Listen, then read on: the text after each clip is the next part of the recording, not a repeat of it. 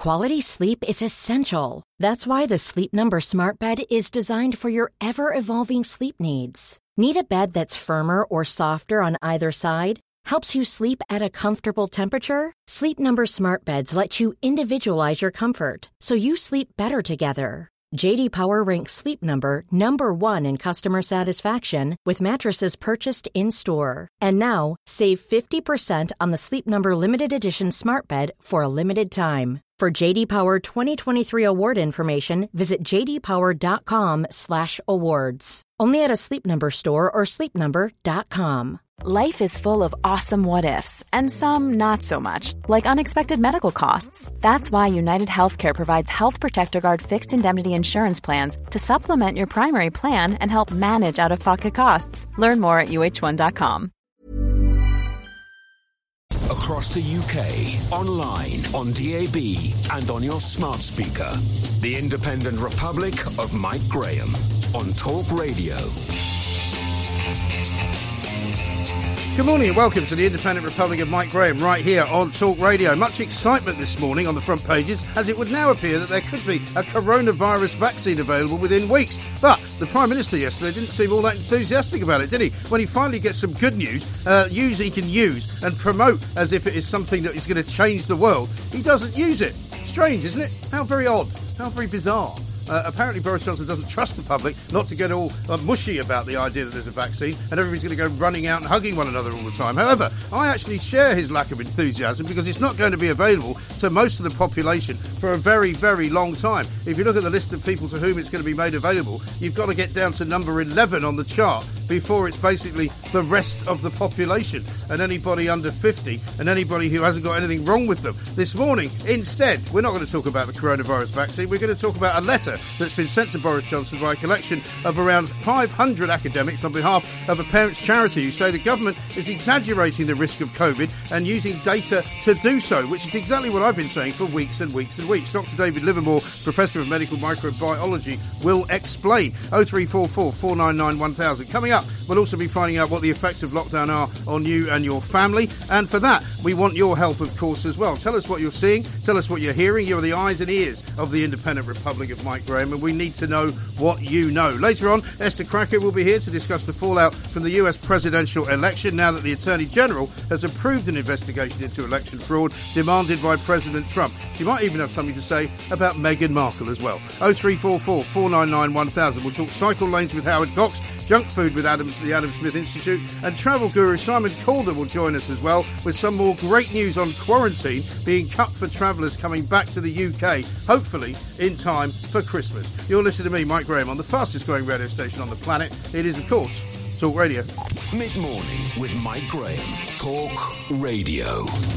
Now, many of you who listen to this show on a regular basis will know uh, that, of course, I have said for many, many weeks, and probably months actually, that the problem with the way that lockdowns are being organised, the way that measures are being brought into play, uh, is that the data on which those measures are based is kind of being misused and is being misdirected and is being entirely, um, shall we say, manipulated in order to bring the government to the point at which they want to arrive. And I think that is entirely wrong. And I'm delighted to say that I'm going to welcome to the show now Professor David Livermore, uh, who's Professor of Medical Microbiology at the University of East Anglia, because he uh, is among nearly 500 academics who have written a letter to the Prime Minister saying just that. Uh, Professor David, a very good morning to you. Welcome. Good morning. Thank you very much indeed for joining us. I mean, I've been saying for a very long time, if you actually look at the data um, as it comes in, in terms of uh, numbers of people in hospital, in terms of hospital admissions, in terms of people dying of COVID 19. You know, you can take a variety of things from it. Tell us about your letter, tell us about your concern. Well, the principle of the letter is the principle of medicine, which is to do no harm. Mm. And SAGE and the government have been so obsessed with deaths due to COVID and numbers of patients in hospital with COVID that they've really taken their eye off all the other harms that their policies are doing. I mean, this week, the Royal College of Psychiatrists saying that its members are seeing more and more emergency cases, mental health admissions to, to units in the NHS are at a record. Uh, the London Ambulance Service has seen a 68% increase in attendance at suicides. These are real tragic harms that are being done not by COVID, but by the government's response to COVID. Your news item just a moment ago mentioning children regressing, forgetting how to use a knife and fork, back in nappies, concentration diminished as they go back to lessons. You know, this is their future yeah. being disrupted. Um, one can go on and on. One in eight shops not reopened from the first uh, lockdown.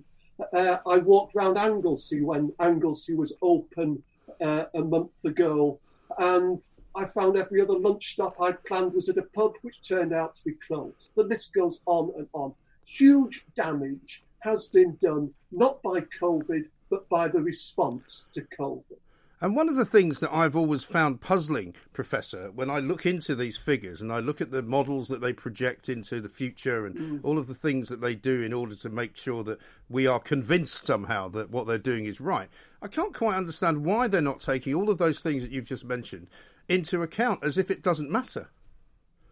I think it's the nature of who sits on SAGE. And I know some of these people and that they're good people. But if you put a group of people together, all of whom think the same way, all of whom have the same priorities, you come out to a foregone conclusion that those priorities are at the top of the list and that the harms that are being done are not recognised. And that's the hole that they've dug for the government, and then the government's gone down that hole and it's continued excavating on its own account. Mm. Because unfortunately for those people who have suffered, and I'm amazed in a way that more businesses haven't gone under and that more people haven't become even more ill than, than the numbers that we've seen already. But it's almost as though they don't matter. You know, I've never really seen a government take such um, a grip of one particular thing while ignoring almost everything else. And I mean, I'm assuming that in other countries where they're also doing similar things, they must be operating the same way. You would think so. I mean, several European countries, Spain, uh, France, it, uh, uh, um, Ireland, have all gone back into lockdowns of some sort or other. And the same issues are arising with mental health, with other health conditions, with massive damage to economies. Which, uh, and it's easy to, to say, oh, well, it's money against lives, but it isn't because the damage to the economy ultimately damages the tax base, which in turn damages the ability to provide healthcare and everything else for the years to come.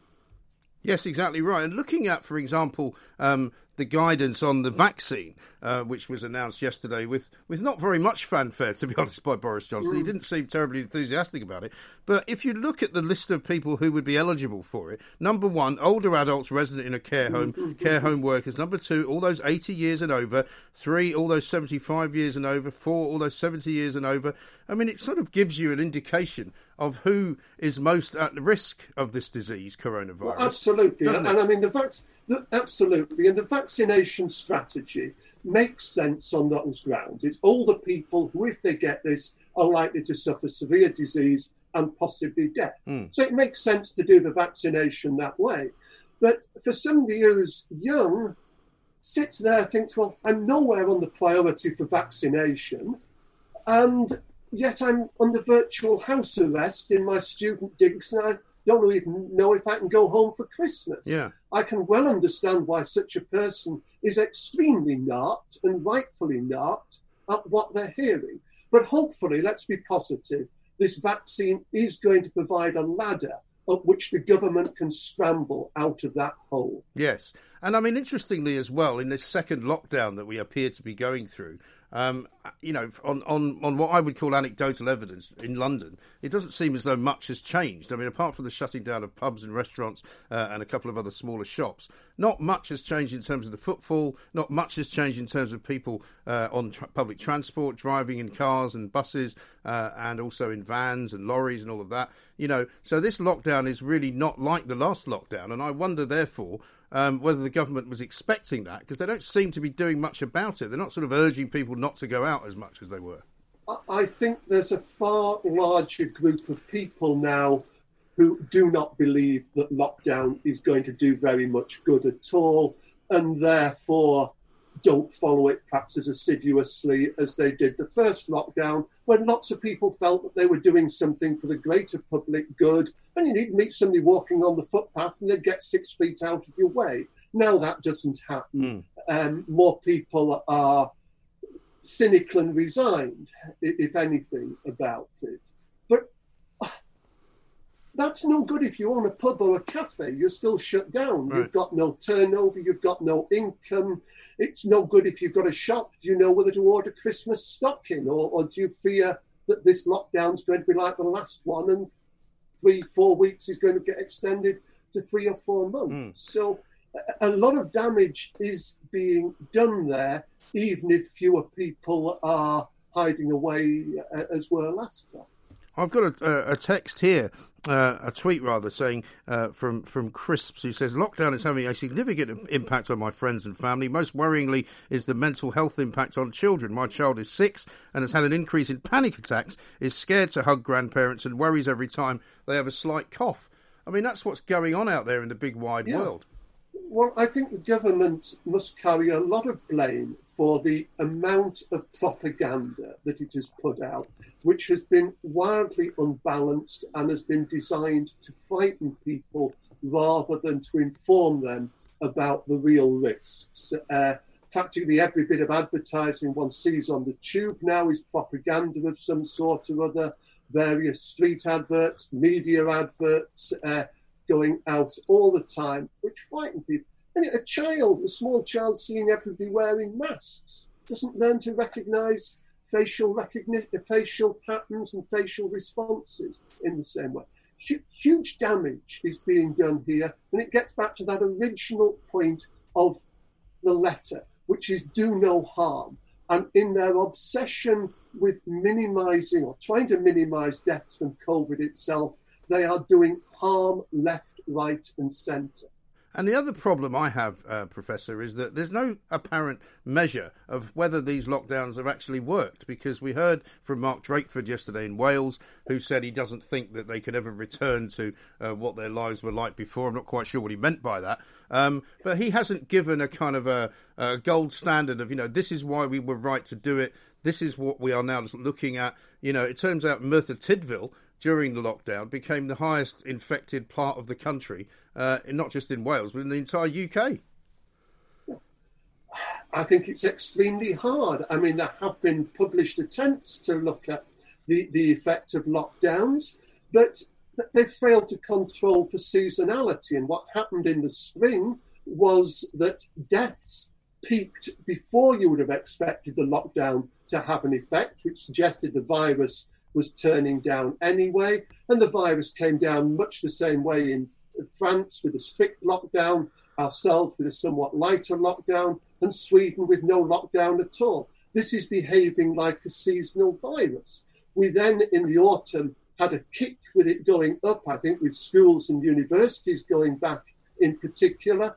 That feeds through the system, but then it levels off. I mean, there's a terrible tendency among scientists and public officials to attribute any positive to our actions and any negative to something that we haven't done. So we, we claim credit in the terms of lockdown, credit for anything positive as being some good a lockdown. But it might just be the seasons, it might just be some chance thing. And if you doubt that, look at worldometers and look at Argentina, which has had a strict lockdown right through their winter, uh, our summer, and look at Uruguay just across the river, which has had a lighter lockdown. And actually, Uruguay seems to have got off much, much more lightly than Buenos Aires and Argentina. Mm. It has to be chance. I mean, I was watching a news program last night, and there was a sort of a, a global map put together by I'm not quite sure who, so I, am assuming it was uh, a scientifically based one rather than one just done by some of these journalists. But it, it basically showed where most of the infections were, and most of the infections seem to be uh, concentrated largely in Western Europe and the United States of America. And most of the rest of the world, particularly what you might call the developing world, looked pretty clear of it. And I just wonder how that could be, and if there's anything that we could draw from that. Well, I think it's a reflection of where most of the testing is. If yeah. you look at the UK, we do as, or for many months, we were doing as many tests as any other two European countries combined. So if you're counting infections, then um, that's why there's the, the, the, great preponderance in North America and Europe. If you're looking at deaths, I would suggest that's because we have an older population. Uh, if you look at Africa, then it's mostly in the Middle East, it's mostly young populations mm. who are much less vulnerable. So I, I believe that those are the main factors. Okay. It's, it's extent of testing and age profile of population. And, and finally, Professor, um, you say that talk of a second wave has been misleading. What do you mean by that? I mean that I view this as a seasonal virus. It is something that goes down in the spring and comes back up in the winter, which is exactly what other coronaviruses do.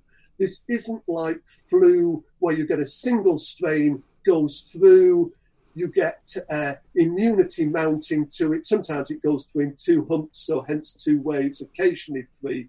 This this this seems to me much more a virus that's behaving like a classic seasonal coronavirus, of which we've got four which we've learnt to live with for, for many, many years. Right. There's an argument that what we're seeing is similar to what happened in 1889 and the early 1890s, when it's just possible that one of those four first started to circulate, and you've got a series of sputtering peaks over about four or five years. Right which would explain, I presume, why um, August uh, and July were pretty uh, low in terms of increased rates of infection because of the warm weather and the fact that people were out more and all of that. And have you had an answer finally to the letter, uh, Professor? Not as yet, certainly not come to me or been shared with me.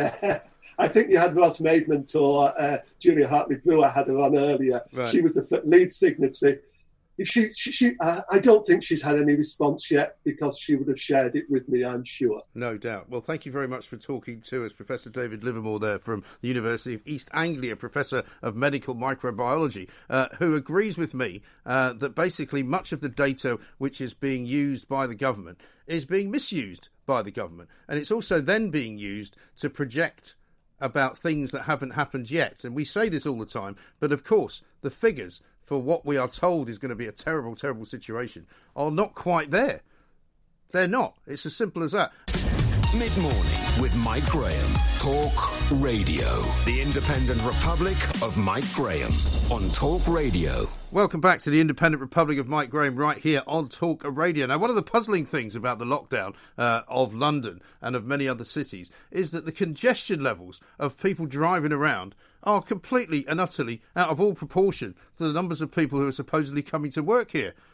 And to try and find out why that is, let's talk to Howard Cox from the Fair Fuel UK campaign. Howard, very good morning to you.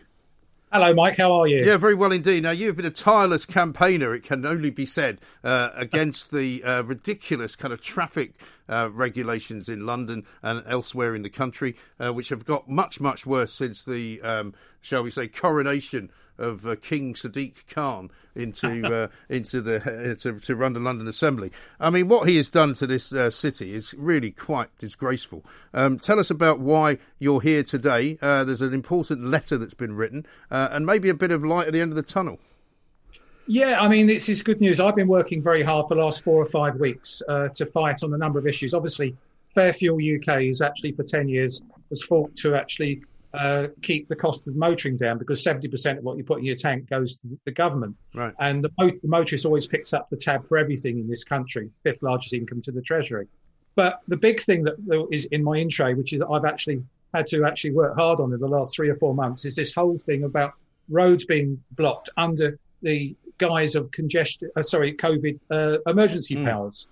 And what's happened is that there's a lot of people rising up and fed up the back teeth, particularly in London, but we mustn't forget it's right across the country. Most of the major cities are having this too, where the cycle lanes are eating into the uh, existing roads, and we're getting the situation where cars, trucks, vans, and emergency vehicles are being blocked and, and restricted to one lane, while the cycle lanes, which are hardly ever used, uh, have free reign to do what they want. And only four percent of, uh, of most of the traffic uh, in this country or journeys in the country are on bicycle. The other ninety six percent are by the internal combustion engine. Right. I mean, it would seem to me, just from my own anecdotal information, as I drive around, you know, yes, there are cyclists who use the cycling lanes, um, you know, at rush hour perhaps because they're going into work and then they're yep. going home.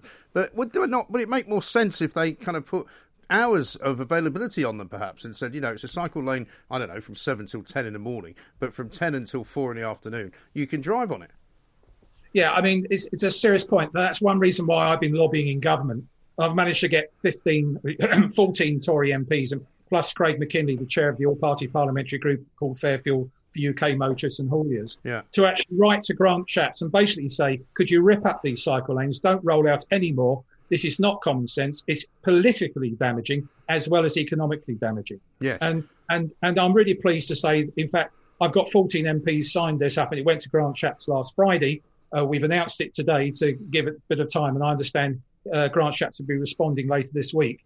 Um, but we, I think we've got another 30 or 40 MPs, including some previous very senior cabinet ministers. And we've already seen, have we not, some of these cycling lanes being kind of put back to proper usage because they didn't work. For example, the one uh, that goes underneath Euston, uh, Euston Road, I believe. Um, but equally, you'll also know, I'm sure, Howard, but if you don't know, I'll tell you. Um, in Kensington High Street, where they've brought in cycle lanes, they've put those ridiculous poles up, which mean that not only can um, cars and emergency vehicles not use those lanes, but also taxi drivers can't pull into the curb if they need to pick up somebody, which of course is not the biggest problem in the world um, if you're able bodied. Uh, but if you're in a wheelchair, you can't get in a cab. He can't stop there for you. You hit the nail really on the head. And the taxi drivers are probably the biggest supporters I've got in the last four or five weeks. Yeah, good. What I can't announce some of the words they explain to no, us. I'm sure. What they're saying about Sadiq Khan. But the simple thing is, where's the common sense? One reason why your station is so popular is because of common sense. Mm. And believe you me, it's nothing to do with left or right wing. There's a lot of uh, uh, uh, cyclists are also saying so, uh, the same thing. Uh, there's, there, I think there's a petition that's happened recently in Hackney mm. where a hmm. cyclist has actually uh, put up a petition to stop the cycle lanes, and he's a dedicated cyclist. He said it's completely counterproductive because the whole aspect of actually blocking traffic and making them stand still means there's more pollution, more congestion, and the worst thing is emergency vehicles can't get through to save lives. Right, exactly. And also, you've got people like Will Norman, who is the sort of cycling czar inside of the London Assembly, and along with some other, um, shall we say, combatants that you take on on a daily basis, the kind of the cycling Taliban, as uh, Richard Littlejohn would call them, the people who are really, really, uh, you know, excessively into cycling and want to ban all cars. I mean, these are people who want to see a completely and utterly carless city, not just in London, but in Manchester, in Leeds, uh, you know, like some kind of, you know, um, Scandinavian sort of, you know, Valhalla where nobody drives a car. And London and, and Britain is not like that. Well, that's right. And most of this evidence is based on flawed scientific data. There's a funny uh, thing. Yeah, yeah, that does sound a continuing theme, doesn't it, Mike? Um, the thing is, um, since in the last 10 years, for example, the, the road haulage industry, who, who, do back my campaign, Fair Fuel UK, yeah. they yeah. have actually been responsible for reducing emissions in London by 60%. Yeah. But that's not a headline. That's not nice. Euro 6 vehicles are very clean now. No one's dying of this. This complete myth. Not one death certificate has any any uh, uh, uh, uh, link to someone dying due no, to. this whole, you know, this whole 40,000 people dying from, yeah. from pollution a year is a bogus figure from a bogus organisation called the United Nations. If you start believing anything they say, you might as well check yourself into the, uh, you know, the local sanitarium. Well, they got a very clever statistician there because what it is is that uh, poor air emissions or poor quality air is responsible for reducing our lives by three days. Mm. Now, when I'm I'm I'm 66 very shortly, and you know, three days in 66 years doesn't really make a difference to me. uh, but they've actually multiplied this particular figure out and got to 40,000 deaths, and that's the headline. And yeah. the Guardian, I mean, it's just beggars belief, isn't it?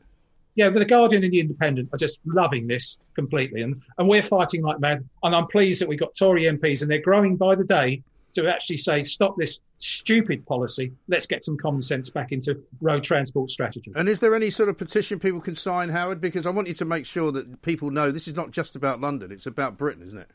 That's a very good point. The best thing to do is to go to fairfueluk.com and sign up there. It's free completely and you'll get all of the notifications from me about what to do, how to contact your MP, and all sorts of things we're doing. And, and thank you to Talk Radio, particularly Mike Graham, for all the help he's been given. Howard, no problem at all. Absolutely my pleasure. We shall uh, fight them together uh, and hopefully we shall be victorious. Howard Cox there from Fair Fuel UK campaign will be tweeting out many of the things that he wants you to see uh, and, of course, uh, where to go to contact your local MP.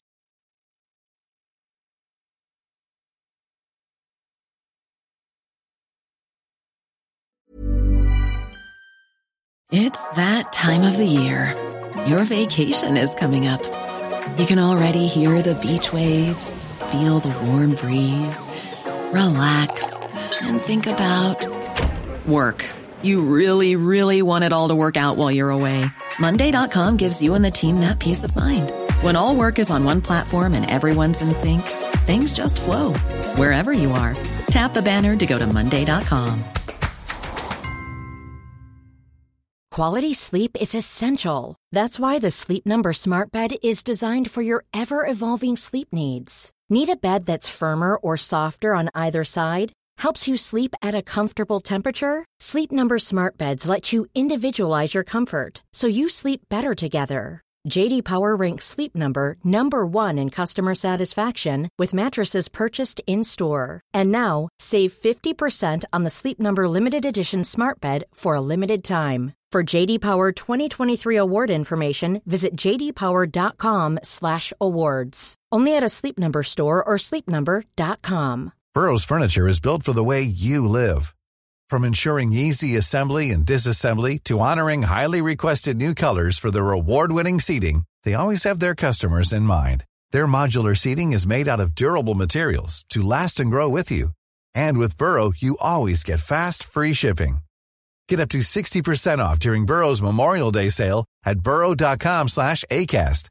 That's burrow.com slash ACAST. burrow.com slash ACAST.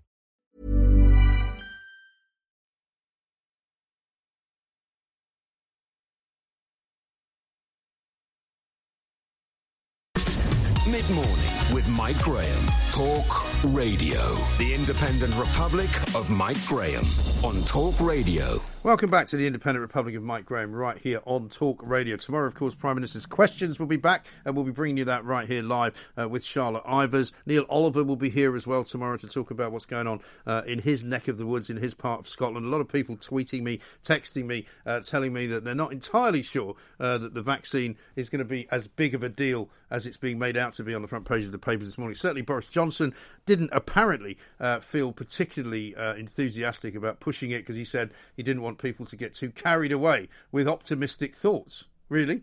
Well, I don't think there's too many people feeling particularly optimistic at the moment. But I'll tell you what, if you are in the mood for optimism, then what you need to do is to listen to the people who engage in optimism, and they are, of course, special advisors, people who work uh, for the government, people who work for government ministers, relatively new jobs that have been created sort of Alastair Campbell style, really, when he started off with Tony Blair. That was kind of when it all began, and suddenly everybody had to have their own SPAD. Peter Cardwell uh, is a former government special advisor. He's written a book called The Secret Life of Special Advisors. You've all seen the thick of it. Uh, I assume you have, anyway. Um, how true to life, Peter, is that? Very good morning to you.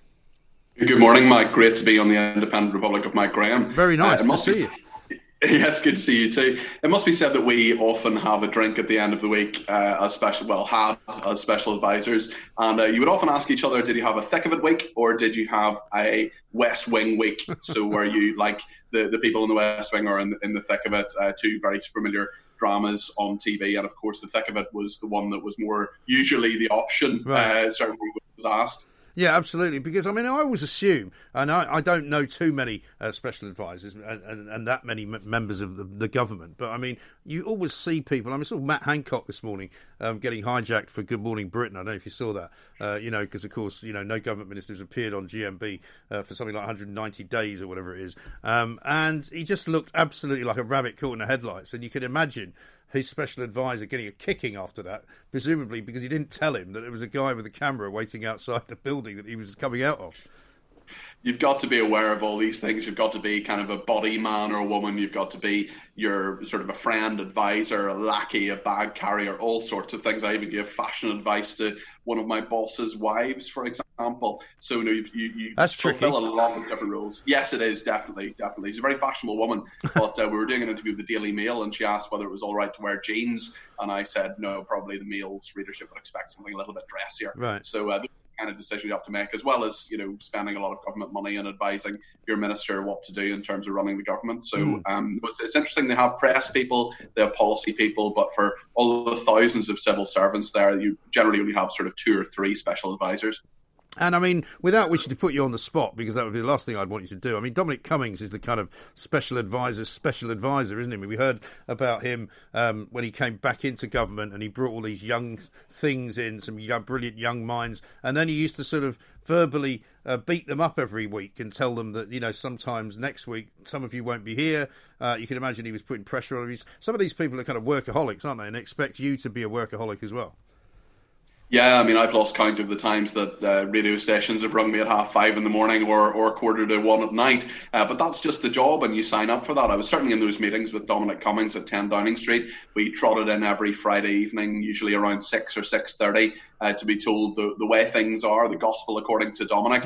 And although he was the man who sacked me, I think actually there's a lot to be said for Dominic Cummings's approach. I think he's someone who, uh, you know, we obviously won the Leave uh, campaign, not a campaign I supported, but I can certainly appreciate that he did a great job in winning that campaign and al- also to get Brexit done. So, I mean, in the very first meeting actually I was in with Dominic Cummings, he said three things. He said, we're going to, over the next few months, we're going to get Brexit done, we're going to have an election, and we're going to win a big majority. And I just come out of the last sort of six to eight months of the Theresa May administration, having worked in that as well. And we were all very tired and very dejected and sort of thought, I'm sure none of these things can really happen or really realistic. And of course, they all happened. Um, and the government was off to a really good start this time last year. Obviously, coronavirus has got in the way of that. Um, but there's no denying that he has, he, I think he's a strategic genius, even though he's the guy who sacked me.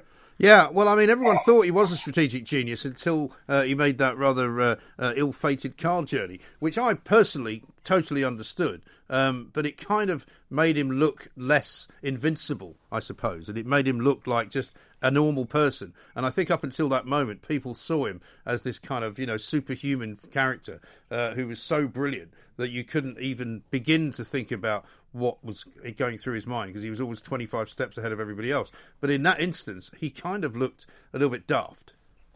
Well, that's a really good point, Mike. I think everybody will have made up their mind in regard to what they, they think of that. You're uh, you're more charitable than I know a lot of people will be. I would probably be more charitable than a lot of people as well. But it's interesting. Even Dominic Cummings got uh, sacked twice by David Cameron, for example. Right. You're a bit of a political mayfly as a special advisor, so you don't last long usually. But Boris Johnson has shown a lot of loyalty to Dominic Cummings and kept him on, and I think Dominic will be there for some time to come. And you were with James Brokenshire uh, for a while, and obviously there was some Northern Ireland action that you got yourself involved in. Some of the book talks about um, a time when, when Theresa May, I think, was over there, um, and it's a particularly dangerous kind of choppy water for any politician, never mind a prime minister, isn't it?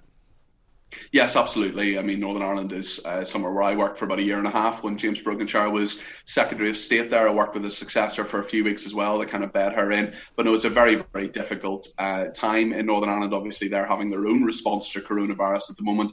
But the good thing is that Sinn Féin and the DUP are working together. Devolution is working in Northern Ireland, and that's a really good thing. And that's uh, very satisfactory to those of us who sat through all those talks trying to trying to put Humpty Dumpty together again. And is there a kind of hierarchy of SPADs? Because we always assume that there is from the outside, you know, that depending on who your minister is, you know, like if your minister uh, is one of the big offices of state, like if you're Rishi Sunak's, um, you know, special advisor, you're probably more important uh, than Grant Shapps' special advisor.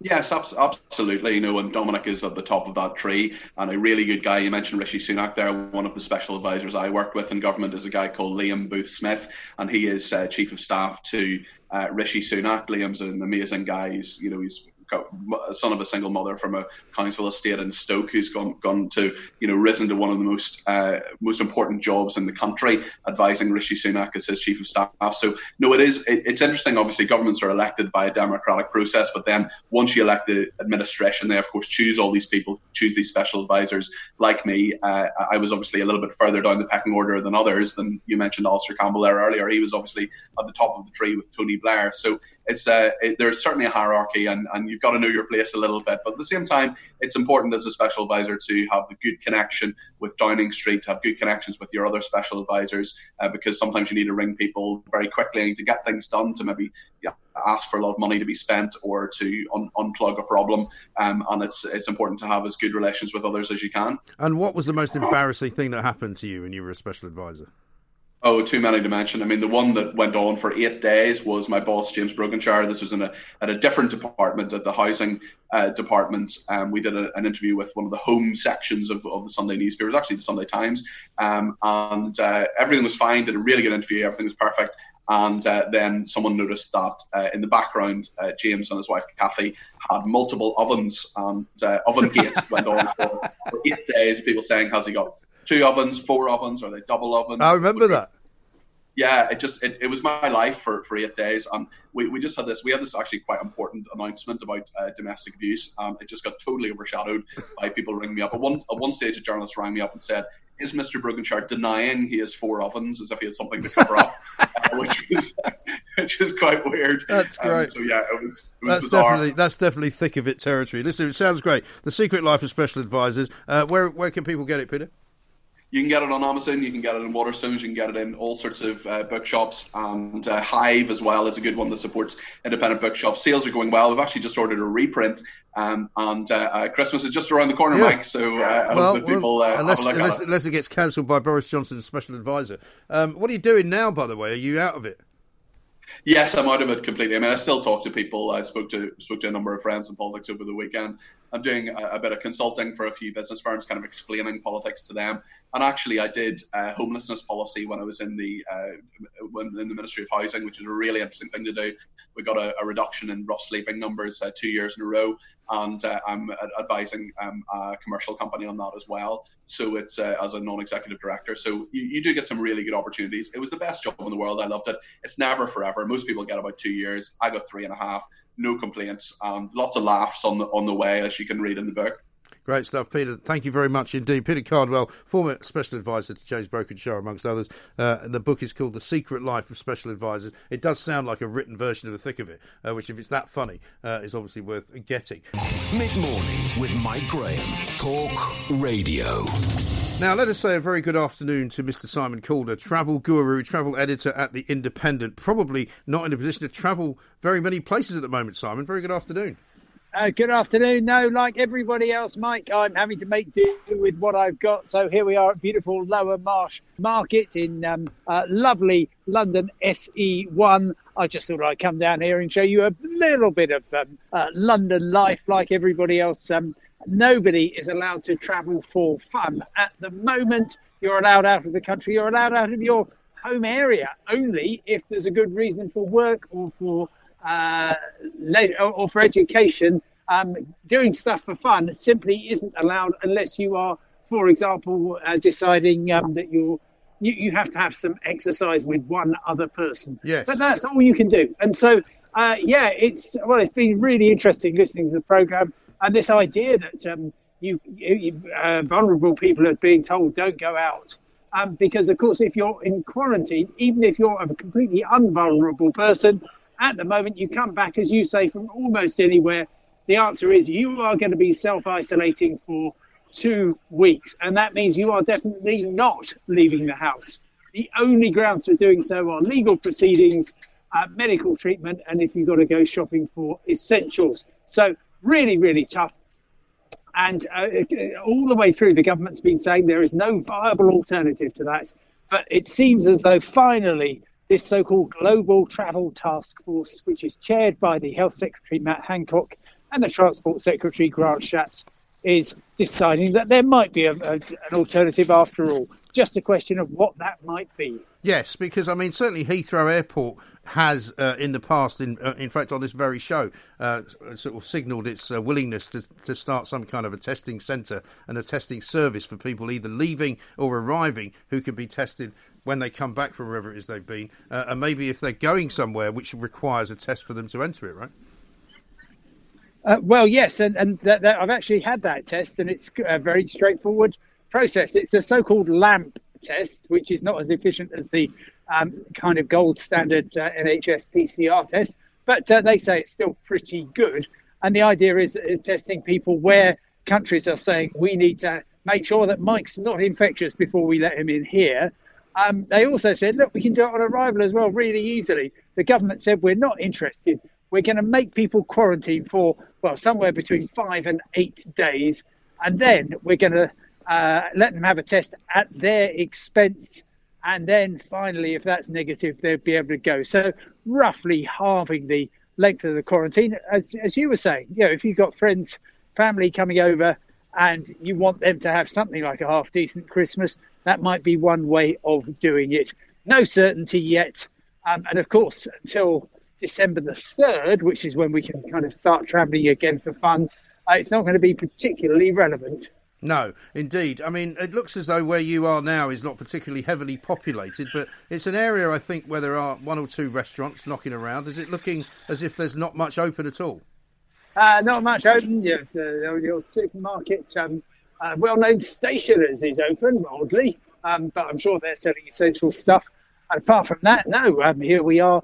Uh, the hospitality industry, very much like the uh, uh, the, the travel industry as a whole, is um, simply shut down again. And um, we've been hearing overnight that uh, Newquay Airport in Cornwall. Uh, they basically just said, well, we're going to shut down till December honestly, it's not worth staying mm. open because course, there's hardly anybody travelling. Right. At miserable times. Yeah, it really is bad. Although, and I know you're not a, a man uh, to talk to necessarily about financial figures. However, uh, I understand that a lot of the airline stock prices went up yesterday on the announcement that there might be oh. a vaccine available, and, and it was particularly good for EasyJet and IAG, I'm told. Uh, yes, EasyJet, I've just checked, are still up one third on the where they were um, yesterday before the news of the vaccine came in. Um, IAG went up, I believe, 38%, uh, and then holiday companies as well.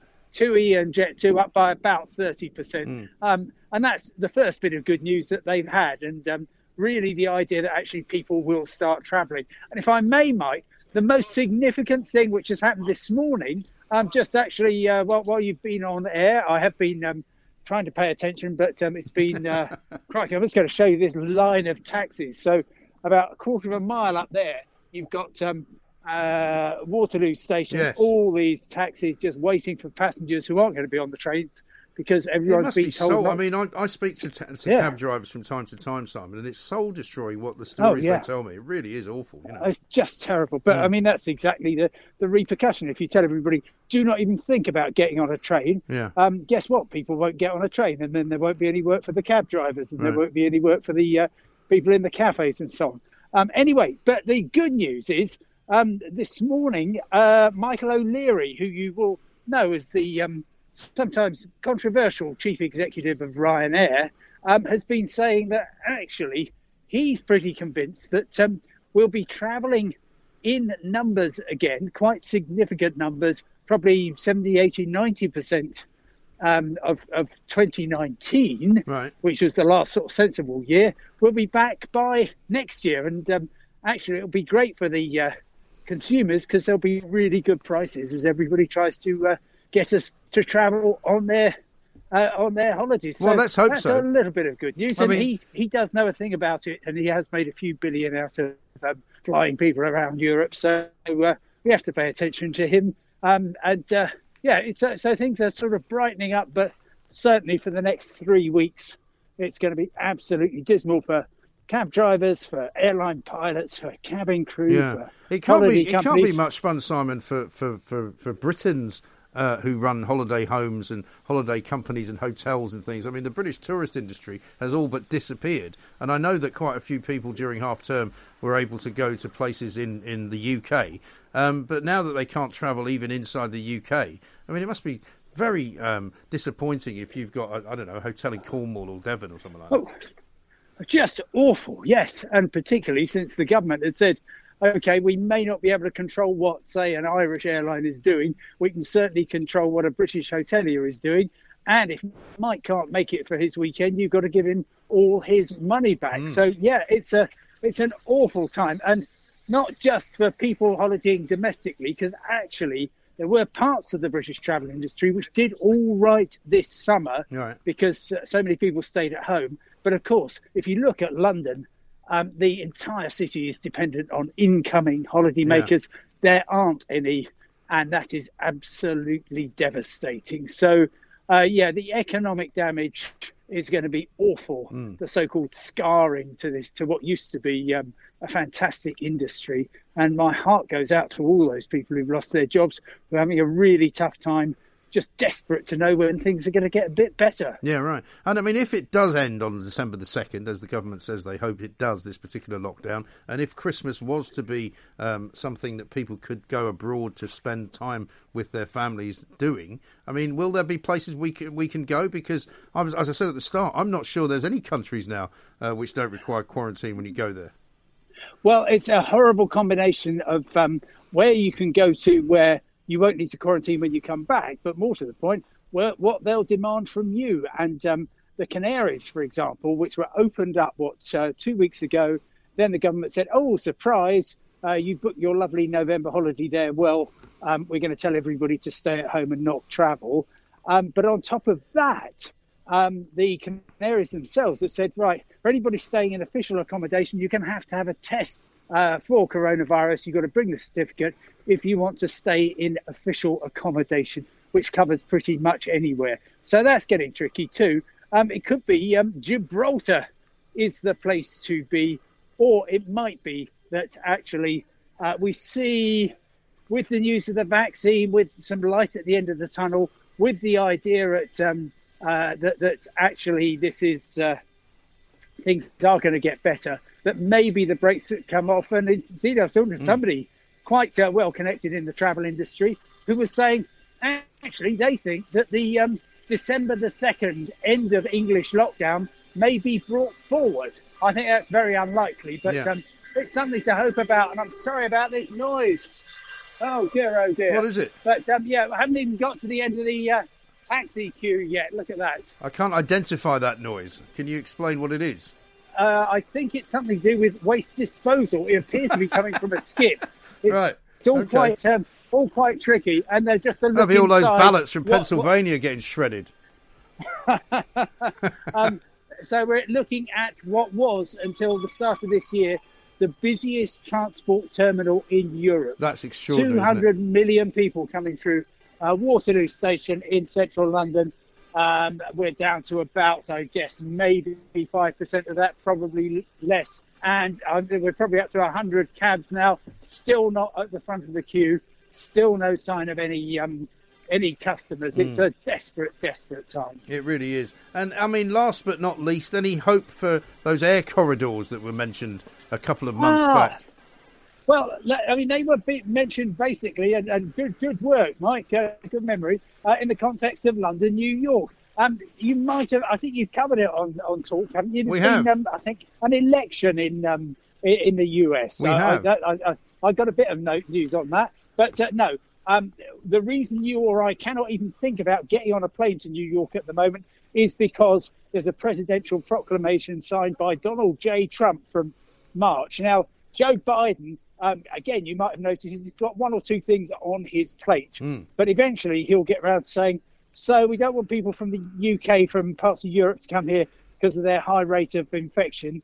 Um, well, let's just uh, moderate that and maybe start looking at when we can get British people coming back uh, to to uh, the US. It won't happen immediately, but I think it will happen probably within weeks rather mm. than months. That at least we get a bit more news. But apart from that, it's all uncertainty, and I've finally made it to the front of the taxi queue. Well done. Um, I bet you, there are, no, you. there are no passengers in it, though. Well, sadly, no. Oh, hang on, hang on. Uh, no, no, no. uh, oh, no, there's a couple of uh, cabbies being very friendly and giving me a wave, but that's all. Yeah. Well, listen, uh, a pleasure to speak to you as ever, Simon. Thank you very much indeed. Simon Calder, a travel editor at the Independent, travel guru, man that knows all there is to know. This is a man, by the way, who we have previously seen uh, perambulating around Venice. This is a man that we saw walking around the hills uh, of Tuscany. This is a man uh, who we've spotted walking around in all sorts of different situations, but now, sadly, uh, he's down to walking about Waterloo Station, where nobody is. Uh, we'll see you soon, Simon. Thank you very much indeed. Maybe there's hope yet for me to get over and see my mother before she turns 97, uh, which will be next March. For heaven's sake, this is Talk Radio. Talk Radio. Talk Radio. Across the UK, online, on DAB, and on your smart speaker. The Independent Republic of Mike Graham on Talk Radio. If you enjoyed that, be sure to catch the whole show 10 to 1 Monday to Friday on Talk Radio via DAB online or via the Talk Radio app. And if you have an opinion on the stories we cover, we'd love to hear from you. Call us on 0344 499 1000 or tweet at Talk Radio during the show to have your say. Mid morning with Mike Graham. Talk Radio. Hi, I'm Daniel, founder of Pretty Litter. Cats and cat owners deserve better than any old fashioned litter. That's why I teamed up with scientists and veterinarians to create Pretty Litter. Its innovative crystal formula has superior odor control and weighs up to 80% less than clay litter. Pretty Litter even monitors health by changing colors to help detect early signs of potential illness. It's the world's smartest kitty litter. Go to prettylitter.com and use code ACAST for 20% off your first order and a free cat toy. Terms and conditions apply. See site for details. Even when we're on a budget, we still deserve nice things. Quince is a place to scoop up stunning high end goods for 50 to 80% less than similar brands. They have buttery soft cashmere sweaters starting at $50, luxurious Italian leather bags, and so much more. Plus, Quince only works with factories that use safe, ethical, and responsible manufacturing. Get the high-end goods you'll love without the high price tag with Quince. Go to quince.com slash style for free shipping and 365-day returns.